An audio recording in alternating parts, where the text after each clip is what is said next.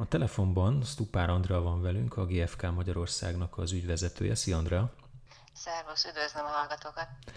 Azért kerestelek meg eh, titeket, mert ugye a GFK egy adatvezérelt cég, és pontosan olyan információi, meg olyan adatai vannak, olyan adatokat gyűjt, amik most ebben a válságos helyzetben szerintem különösen érdekesek. Ugye kettő területen is működtök, az egyik a hagyományos, mondjuk úgy, hogy élelmiszer kiskereskedelem, a másik meg az elektronika. Érdekel, hogy melyik, melyikben milyen tevékenységet folytattok, milyen adatokat gyűjtötök, és nyilvánvalóan az is, hogy ezekből az adatokból mit látunk kínai szinten, globális szinten, meg magyar szinten.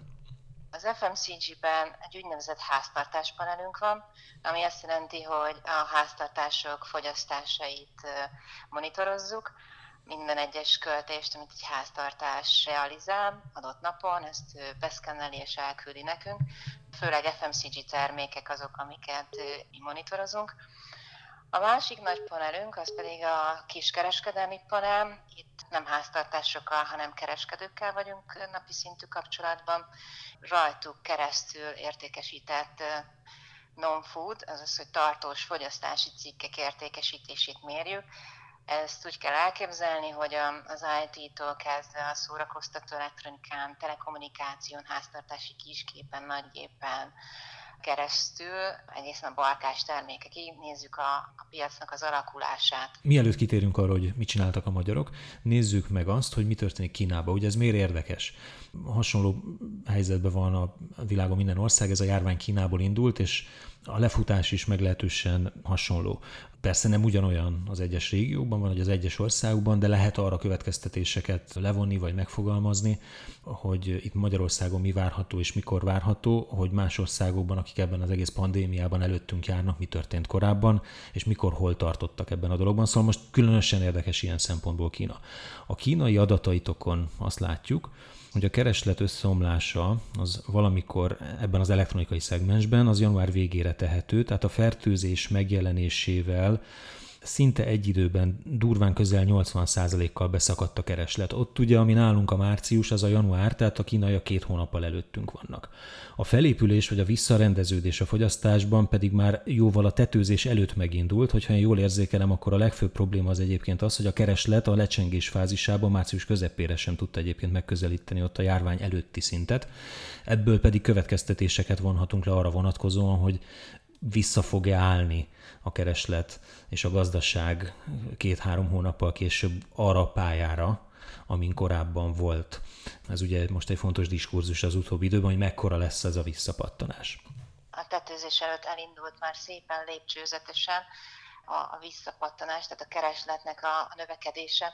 Viszont ez március közepére még mindig csak a 70-80 százalékát érte el, a vírus megjelenése előtti időszaknak. Tehát azért itt elég nagy értékesítés kiesések vannak, tehát egy két hónapot visszapótolni folyamatosan az év során, azért ez egy elég nagy kihívás lesz. Mi modelleztük Kínát, és az, az jött le, hogy hogy Kína nem fogja tudni elérni a 2019-es értékesítései szinteket, tehát egy ilyen egy számjegyű visszaesés az biztos, hogy lesz.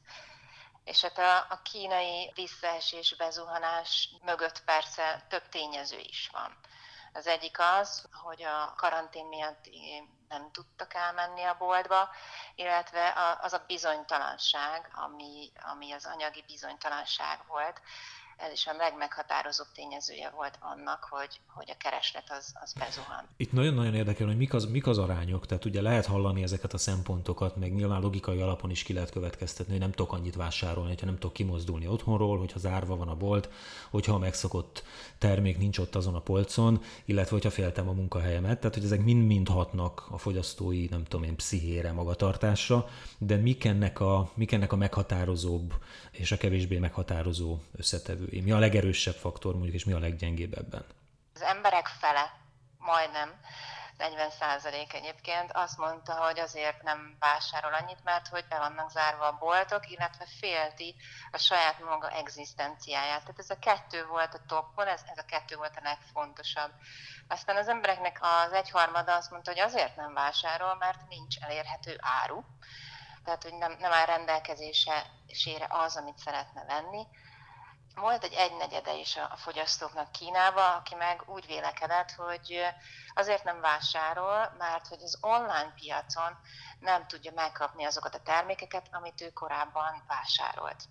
Sokszor esik az utóbbi hetekben arról, hogy a globális ellátási láncokra milyen hatással lehet ennek a válsághelyzetnek bármi erre vonatkozó megállapítás esetleg a GFK globális adataiból most kiolvasható, vagy azért határozottabb következtetésekre egyelőre még ne ragadtassuk magunkat, ezekre még várni kell. A leállt gyárak, a leállt termelés következtében maga a, a disztribúció, illetve az ellátási láncba történő értékesítés ez csökkent, mert hogy sokkal, sokkal kevesebb termék állt rendelkezésre, mint korábban, és ezért, ezért egy folyamatos csökkenést látunk már így január elejétől. És pont azért, mert hogy kevesebb az elérhető termék, ezért az árak pedig elkezdtek elég szépen növekedni felfelé, ami azt eredményezte, hogy egy két hónap leforgása alatt nagyjából az eredeti árhoz képest már ilyen 20%-a, tehát egy negyedével megnőttek az alkatrészárak, vagy egyéb más nyersanyagárak. Magyarul nagyon erős jele van annak az árakon keresztül, hogy ez a szétesés, ez milyen bődletesen nagy horderejű jelen pillanatban, hogy, hogy mi lesz, azt akkor valószínűleg még nem tudjuk, de az, hogy ez történik, azt ebből látjuk. Igen, hát jelen pillanatban ez van, aztán utána, hogyha az ázsiai gyártókapacitások visszaállnak majd a normál kerékvágásba, akkor valószínűleg az árak is egy kicsit konszolidálódnak. Hát most azért látjuk, hogy a, hogy a, hogy a piacok azért nagyon, nagyon megborultak. Globális szinten az értékesítés, tehát az ellátási láncból történő értékesítés, az elég csekély számban, tehát egy ilyen 5%-kal esett március elejéig. Nyugat-Európában ez sokkal nagyobb, tehát majdnem kétszer annyi, és Olaszországban ez nagyjából ugyanaz, mint Nyugat-Európában, itt egyébként az olaszok húzták ezt vissza. Ez annak köszönhető, hogy azért a korábbi gyártások, azokat már Európa raktározta, és így a globál piac teljes nem esett annyira vissza, viszont most már, így márciusban Azért, mert januártól mondjuk februári Kína nem termelt, ez igenis meghatározza az adott szituációt. Globális meg európai számsorokat is láttam erre vonatkozóan, hogy összességében valamikor január végén, február elején esetben leginkább az agregált kereslet megerősíti ezt a ti felmérésetek? Mi is ezt tapasztaltuk februárra kezdődően gyűrűzött be ez a visszaesés. A kínai kapacitás leállása miatt nem jöttek már úgy a termékek Európa felé, mint ahogy annak jönnie kellett volna, és pont ezért például Európában sokkal nagyobbat esett februártól márciusig a piac, mármint a disztribúciós ellátás, mint az mondjuk globál szinten jelentkezett volna és leginkább egyébként az IT termékeket sújtotta, pontosan azért, mert a nagy gyártók és a globális gyártók, illetve az alkatrészgyártásnak a, a legnagyobb része az Ázsiában van, míg például akár tévégyár, vagy akár hűtőgépgyár, vagy mikrohullámú sütőgyár például a kokáért, ilyen gyárakat azért Európában is találunk. Amik már korábban beérkeztek az országokba, azok ott vannak, és azokat értékesítik. Tehát amikor nálunk is eljött az, a, az iskola bezárása, és mindenkit hazaküldtek, ez egy másik történet, tehát ez a kiskereskedelmi forgalom. Tehát aki korábban beraktározott, az még azért elég sokáig tudja értékesíteni a termékeit. Itt viszont az ellátási ránc az, amiben majd érkeznek a hiányok, és ez valószínűleg még a, a következő hetekben a különböző országokban meg fognak jelenni a kiskereskedelmi értékesítésben is.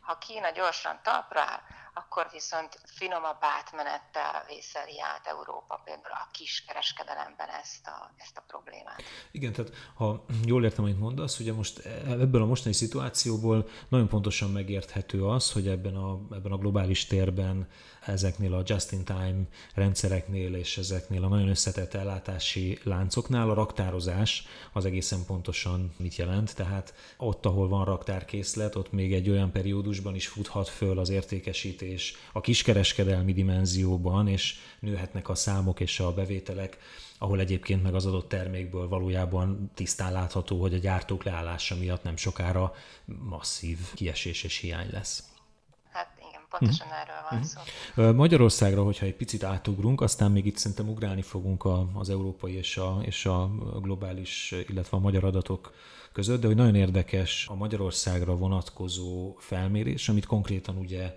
ti készítettetek? Magyarországon mi elég sok termékcsoportot heti szinten monitorozunk, és ez, ez jelen esetben egy plusz, mert hogy tulajdonképpen hétről hétre tudjuk azt nézni, hogy hogyan mozdul a piac, merre tartanak a tendenciák. És azt kell mondani, hogy itt Magyarországon addig a pontig, és még mindig a műszaki elektronikai cikkekről beszélünk, amíg nem kezdték el bezárni az iskolákat, úgy nézett ki, mintha, mintha mi se történt volna. Tehát az értékesítés szokásos módján föl leugrált, viszont nem voltak nagy kiugrások. Tehát ez a március, a bocsánat, itt a március elejétől mondjuk a március 15-i hétvégéig tartó periódusban nem látunk semmilyen fajta változást, tehát az emberek ugyanúgy vették a laptopot, meg a hűtőt, meg a mobilt, meg a többit, mint, igen, mint bármikor igen. korábban. Egy kicsi emelkedés volt már a március 15-i héten is, mert akkor azért már voltak sejtéseik az embereknek, hogy itt azért lesz valami, lesznek olyan kormányzati döntések, amire föl kell készülni, ha vissza, visszagondolunk, akkor ez az időszak már az volt, amikor a, az emberek elég erőteljesen élelmiszer felhalmozásba kezdtek, és emiatt egy 1-2 százalékos emelkedés volt a piacon, tehát hűtőből is többet vettek, meg már elkezdtek egy-két laptopot is venni, mert hogy jó azért, ha az van otthon. A március 15-i hét után 16%-kal, tehát közelítette 20%-et, majdnem egy negyedével visszaesett a piac, és mégpedig ezen a héten volt az, amikor bezártak az iskolák, és annak ellenére, hogy így visszaesett a kereslet, most négy kiemelt termékcsoportról beszélünk, a tévéről, a laptopról, a hűtőről és a mobiltelefonról,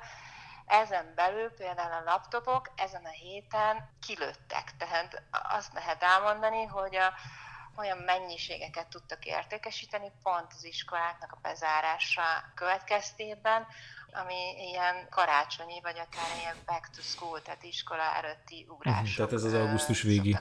Mennyi, mennyi, csak hogy a konkrét számokról, mert szerintem ez nagyon érdekes, tehát mennyit adunk el által, vagy mennyit vásárolunk általában, nem tudom, laptopból, és mennyit, hova ugrott ez föl? Általában heti, heti szinten, és ez mondjuk a piacnak egy ilyen 50 százalék, amit mi heti szinten nézünk, egy ilyen 2-3 ezer, mondjuk ilyen 3 ezer darabot lehet eladni és hogyha mondjuk az 50%-át nézzük a piacnak a felét, tehát mondjuk ilyen 6000 darab. Na hát ez a, ez a szám, ez a, azon a héten, amikor bezárták az iskolákat, tehát ez a március 16-ai hét, több mint 10 ezer fölé ugrott meg, és hogyha még ehhez hozzáteszem azt is, amit heti szinten nem látunk, akkor lehet, hogy egy ilyen 15 ezer darabos értékesítés is zajlott azon a héten, versus a, a két-három ezer darabhoz. Tehát azért, ha ezt kiszámoljuk, akkor nem duplázódott, triplázódott, hanem majd nem az ötszörösére emelkedett föl. Itt ugye megint visszakanyarodhatunk az előző témakörhöz, tehát ugye az ellátási láncnak a működőképessége, a gyártóknak a talponállása szemben a kis, kiskereskedelmi raktárkészletekkel, ez különböző hullámokban érhet el aztán hozzánk a fogyasztóhoz, tehát lehet, hogy a boltban még van, de már nem gyártják, és aztán jöhet sajnos, és ez még ugye előttünk lehet egy olyan hullám, és kíváncsi vagyok, hogy erről mit gondolsz, egy olyan hullám, amikor már gyártják, de a boltban még nincs. Ilyet látunk máshol? Mondjuk laptopban? De biztos, hogy vannak ilyen termékek. Igen, lehetett olvasni ezzel kapcsolatban a cikkeket, csak igazából erre utalok tényleg az utóbbi hetekben, hogy megrohantuk a boltokat, rengeteg laptopot vettünk, hogy akkor legyen otthonra, mert az Igen. irodát kell üzemeltetni, mert a, mert a, vagy a home office, mert a gyereknek tanulnia kell, de hogy több kereskedő is beszámol arról, hogy hát azért fogytán vannak a raktárkészletek, sőt olyat is olvasni, hogy bizonyos termékkategóriák, vagy bizonyos típusok népszerű, jó árértékarányú gépekről igazából kifutottak, és senki nem tudja megmondani, hogy ezek mikor jönnek újra ez az ellátási lánc, amiről beszéltünk Igen. korábban, tehát a, annak a bezuhanása. Remélhetőleg, hogyha, hogyha Kínában beindul az élet úgy igazán, akkor valamelyest segíteni fogja itt az európai piacokat. Meg hát aztán az is egy nagy kérdés, hogy most persze most mindenki bevásárolt azért, hogy legyen otthon, illetve nagyon sok cég is vásárolt pontosan azért, hogy a, a munkavállalóik azok otthonról ugyanúgy tudják folytatni a munkájukat idő után azért ennek van egy plafonja, ami után többet nem fogunk uh-huh. most venni az tehát, elkövetkezendő egy-két hónapban, tehát azért itt is lesz egy stagnálás. Tehát itt lehet, hogy ezek előrehozott vásárlások, tehát hogy korábban mondjuk, hogy említetted az imént a karácsonyt, vagy mondjuk az iskola kezdés, tehát a szeptember elejét, most azok a, azok a csúcsok lehet, hogy elmaradnak. Valószínűsítem, hogy nem lesznek akkora ugrások az év második felében, mármint így karácsony előtt, illetve szeptemberben. És akkor megint ott tartunk, amit még az elején hoztam be beszélgetésnek, hogy ez a felpattanás vagy a visszapattanás ebből a gazdasági tetszalott állapotból mekkora lehet és mikor jöhet el. Hát ezek mind negatív kockázatok, ha jól értelmezem. Hát ezek mind azok, és hát az a baj, hogy egyikünk sem jós, tehát nem tudjuk megjósolni azt, hogy hogy Magyarországon milyen lesz a lefutása a vírusnak, mert hogy amit mi látunk azt, hogy nincsenek olyan kiugróan magas, ugrásszerű megbetegedések, mint például ami Kínában van. Tehát, hogy pontosan azért, hogy az egészségügy el tudja látni a betegeket, ezért az emberek és az emberek fegyelmezettsége miatt nincsenek olyan ugrásszerű megbetegedések nálunk is gyorsan lezajlana a, ez a pík, és utána visszaáll a, a normál kerékvágásba az élet, akkor lehet, hogy azt mondhatnánk, hogy, hogy a kínai mintázat az megismétlődhet Magyarországon. De uh-huh. amit látunk, az, hogy Európában a megbetegedési hullám az nem annyira gyors ütemű, mint amilyen Kínában volt itt Európában nem két hónap, hanem egy kicsit hosszabb ide lesz az, míg visszatérhetünk valamelyest a normál kerékvágásba. És hogy megint, vagy hogy még egy kockázat megemlítsünk, én ugye tegnapi hír, hogy egy 600 ezres város zártak le újra Kínában, mert félnek a második hullámtól. Most szerintem ebben, ebben nem menjünk bele, csak hogy ha a kockázatokat Igen. ilyen szépen összetettük a kilábalással kapcsolatban, akkor valószínűleg a legnagyobb az egyébként sajnos az ez. Hadd kanyarodjak vissza még, mert nagyon érdekes adatsort küldtél nekem a bolt és, a, és az online értékesítés közötti különbségekről az év 12. hetéről, ha jól gondolom ez a március közepe utáni periódus, igen, igen. amikor azt látjuk például, hogy nagyon érdekes, tehát ugye a laptop, amiről erről eddig beszélgettünk, nagyon nagyot ugrik onlineban is és a boltokban is, a játékkonzol az a következő, meg a hajnyírók, illetve a hűtők. Hát igen, mindegyiknek megvan a maga magyarázata. Laptopokról már beszélgettünk, tehát a, a, a hordozható számítógép volt az egyik olyan termékkategória, ami, ami több mint duplázott az értékesítésben az egyik hétről a másikra. A játékkonzol sem egy olyan termék, amit ne, ne tudnánk beletenni ebbe az otthoni bezárkózásba, mert hogy otthon vannak a gyerekek, azért valamit kell velük csinálni, még akkor is, amikor nem tanulnak, és itt hát emiatt a játékkonzoloknak az értékesítése is több, mint duplájára tudott nőni az egyik hétről a másikra, és hogyha megnézzük, akkor az online értékesítésben realizálódott mindez. Boltban is vettek, de sokkal kevesebb, tehát ott mondjuk 50%-kal nőtt az értékesítés, tehát nem volt olyan nagy az ugrás. A másik, amiről beszéltél még, az a, az a hajnyíroknak a piaca. Boltban is, és online is tudott nőni, online persze megint csak jobban. Ez annak is köszönhető, hogy nagyon sok fodrászat bezárt. Tehát magad uram, ha szolgád nincsen, ezzel, ezzel kapcsolatosan az emberek azért nem, nem szeretnének nagyon hosszú hajjal rohangálni, és ezért, ezért nagyon jól fogyott a hajnyíróknak a, a terméke hűtőgépeknél is megnőtt az értékesítés, itt megint csak a felhalmozás is lehet az egyik tényező, és megint csak azt lehet mondani, hogy online jobban nőtt, mint, mint offline. És volt még egy érdekes termékkategóriánk, a kávékapszulák. Ezek, ezek a kapszulás kávéfőzők ezek eléggé divatosak mostanában. Amit mi láttunk, hogy a március közepétől az online értékesítés ez közel egy negyedével tudott nőni, még a bolti értékesítés ezen az időszakon egy közel 40%-os visszaesést szenvedett el. Emögött valószínűleg az is van, hogy a boltokban a az élelmiszer készletezések miatt hiány alakult ki ebből a termékkategóriából, és ezért inkább a fogyasztóknak át kellett menni az online térbe, és ott megvenni ezeket a termékeket. Tehát igazából azt mondod, hogy egy másik hét adatait néznénk, mondjuk most ugye a 12. hétről beszélgetünk, hogyha mondjuk a 15 március 15 előtti, nem tudom, 11. hetet néznénk, akkor lehet, hogy azt látnánk, hogy a boltokban egyébként nagyon megugrik a kávékapszolvásárlás. Logikai alapon én inkább, a, én ezért lepődtem meg ezen az azon, inkább ezt gondolnám de hogy valószínűleg akkor annyi történt, hogy lefogytak a készletek, ezért nagy lett a bezvonás, tehát megint összeér a készletezés, a, az ellátási lánca készletezés, a raktározás és a kiskereskedelmi fogyasztásnak a, az ilyen, hogy mondjam, kicsit torzító összefüggései, vagy komplex összefüggései. Igen. Akinek vannak készletei ebben az új felállásban, ebben a nagyon furcsa élethelyzetben, ők azok, akik tulajdonképpen nyertesei nyertesei tudnak lenni a, a helyzetnek illetve azok, akik online térben tudnak értékesíteni, mert hogy ez az a piac tér, ami minden egyes országban nőni tud. Van, ahol 20%-ot, van, ahol 40%-ot, van, ahol 30-at, de minden egyes európai országban azt látjuk, hogy ez a tendencia. Vannak olyan országok, mint például Olaszország, ahol úgy a normál kerékvágásban az online piacnak nincsen ekkora szerepe, tehát ugyan kb. 20%-ot viszel csak az összpiacunkból, pontosan azért, azért, mert ott még a kereskedő és a fogyasztók közötti normál kommunikációnak sokkal nagyobb hagyománya van. Uh-huh. Ugyanezt mondhatjuk el például a spanyolokra, a portugálokra is. A piacozós, sziasztázós országok, ahol az emberek közötti kapcsolatok lehet, hogy nem tudom, sűrűbbek, fontosabbak, ott a felugrás az online-nak az mindenképpen nehézkesebben megy ez a, ez a mondani való, vagy ez lehet a következtetés.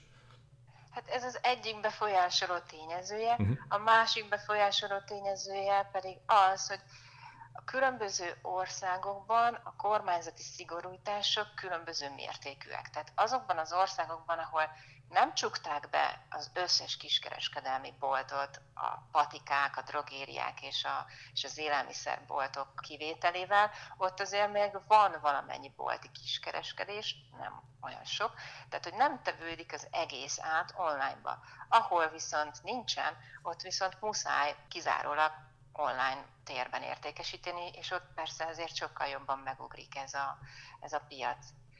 De hozzá kell tennem, hogy maga az online térben lévő értékesítés nem tudja kompenzálni egyik országban sem a hagyományos boltokból történő kiesést. Tehát, hogy a vásárlási kedv, illetve a fogyasztói bizalom az eléggé leesett Európában, tehát minden egyes országban, és ezért, ezért nem költenek annyit, mint egy normál márciusban vagy áprilisban költöttek volna az emberek. Még két érdekesség a végére megmértétek azt, hogy az embereknek a vírushoz való hozzáállása az egyéni felelősségek szempontjából hol mekkora.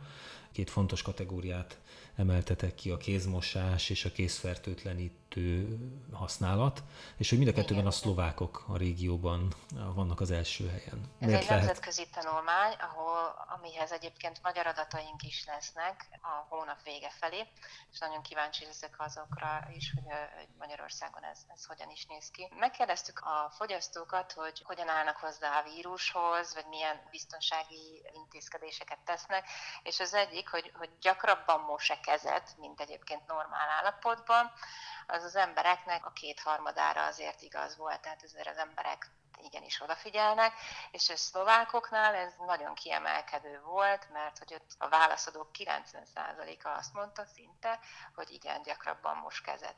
Ami egyébként furcsa volt, hogy a horvátoknál ott ez csak egy, az embereknek a fele mondta azt, tehát hogy gyakrabban mosok kezet a vírus miatt. Aztán lehet, hogy a horvátok gyakrabban mostak eleve kezet, mint a szlovákok. A másik pedig, hogy tart magánál készfertőtlenítőt, itt megint csak a szlovákok voltak az lovasok, mert az embereknek a fele szinte tart magánál készfertőtlenítőt.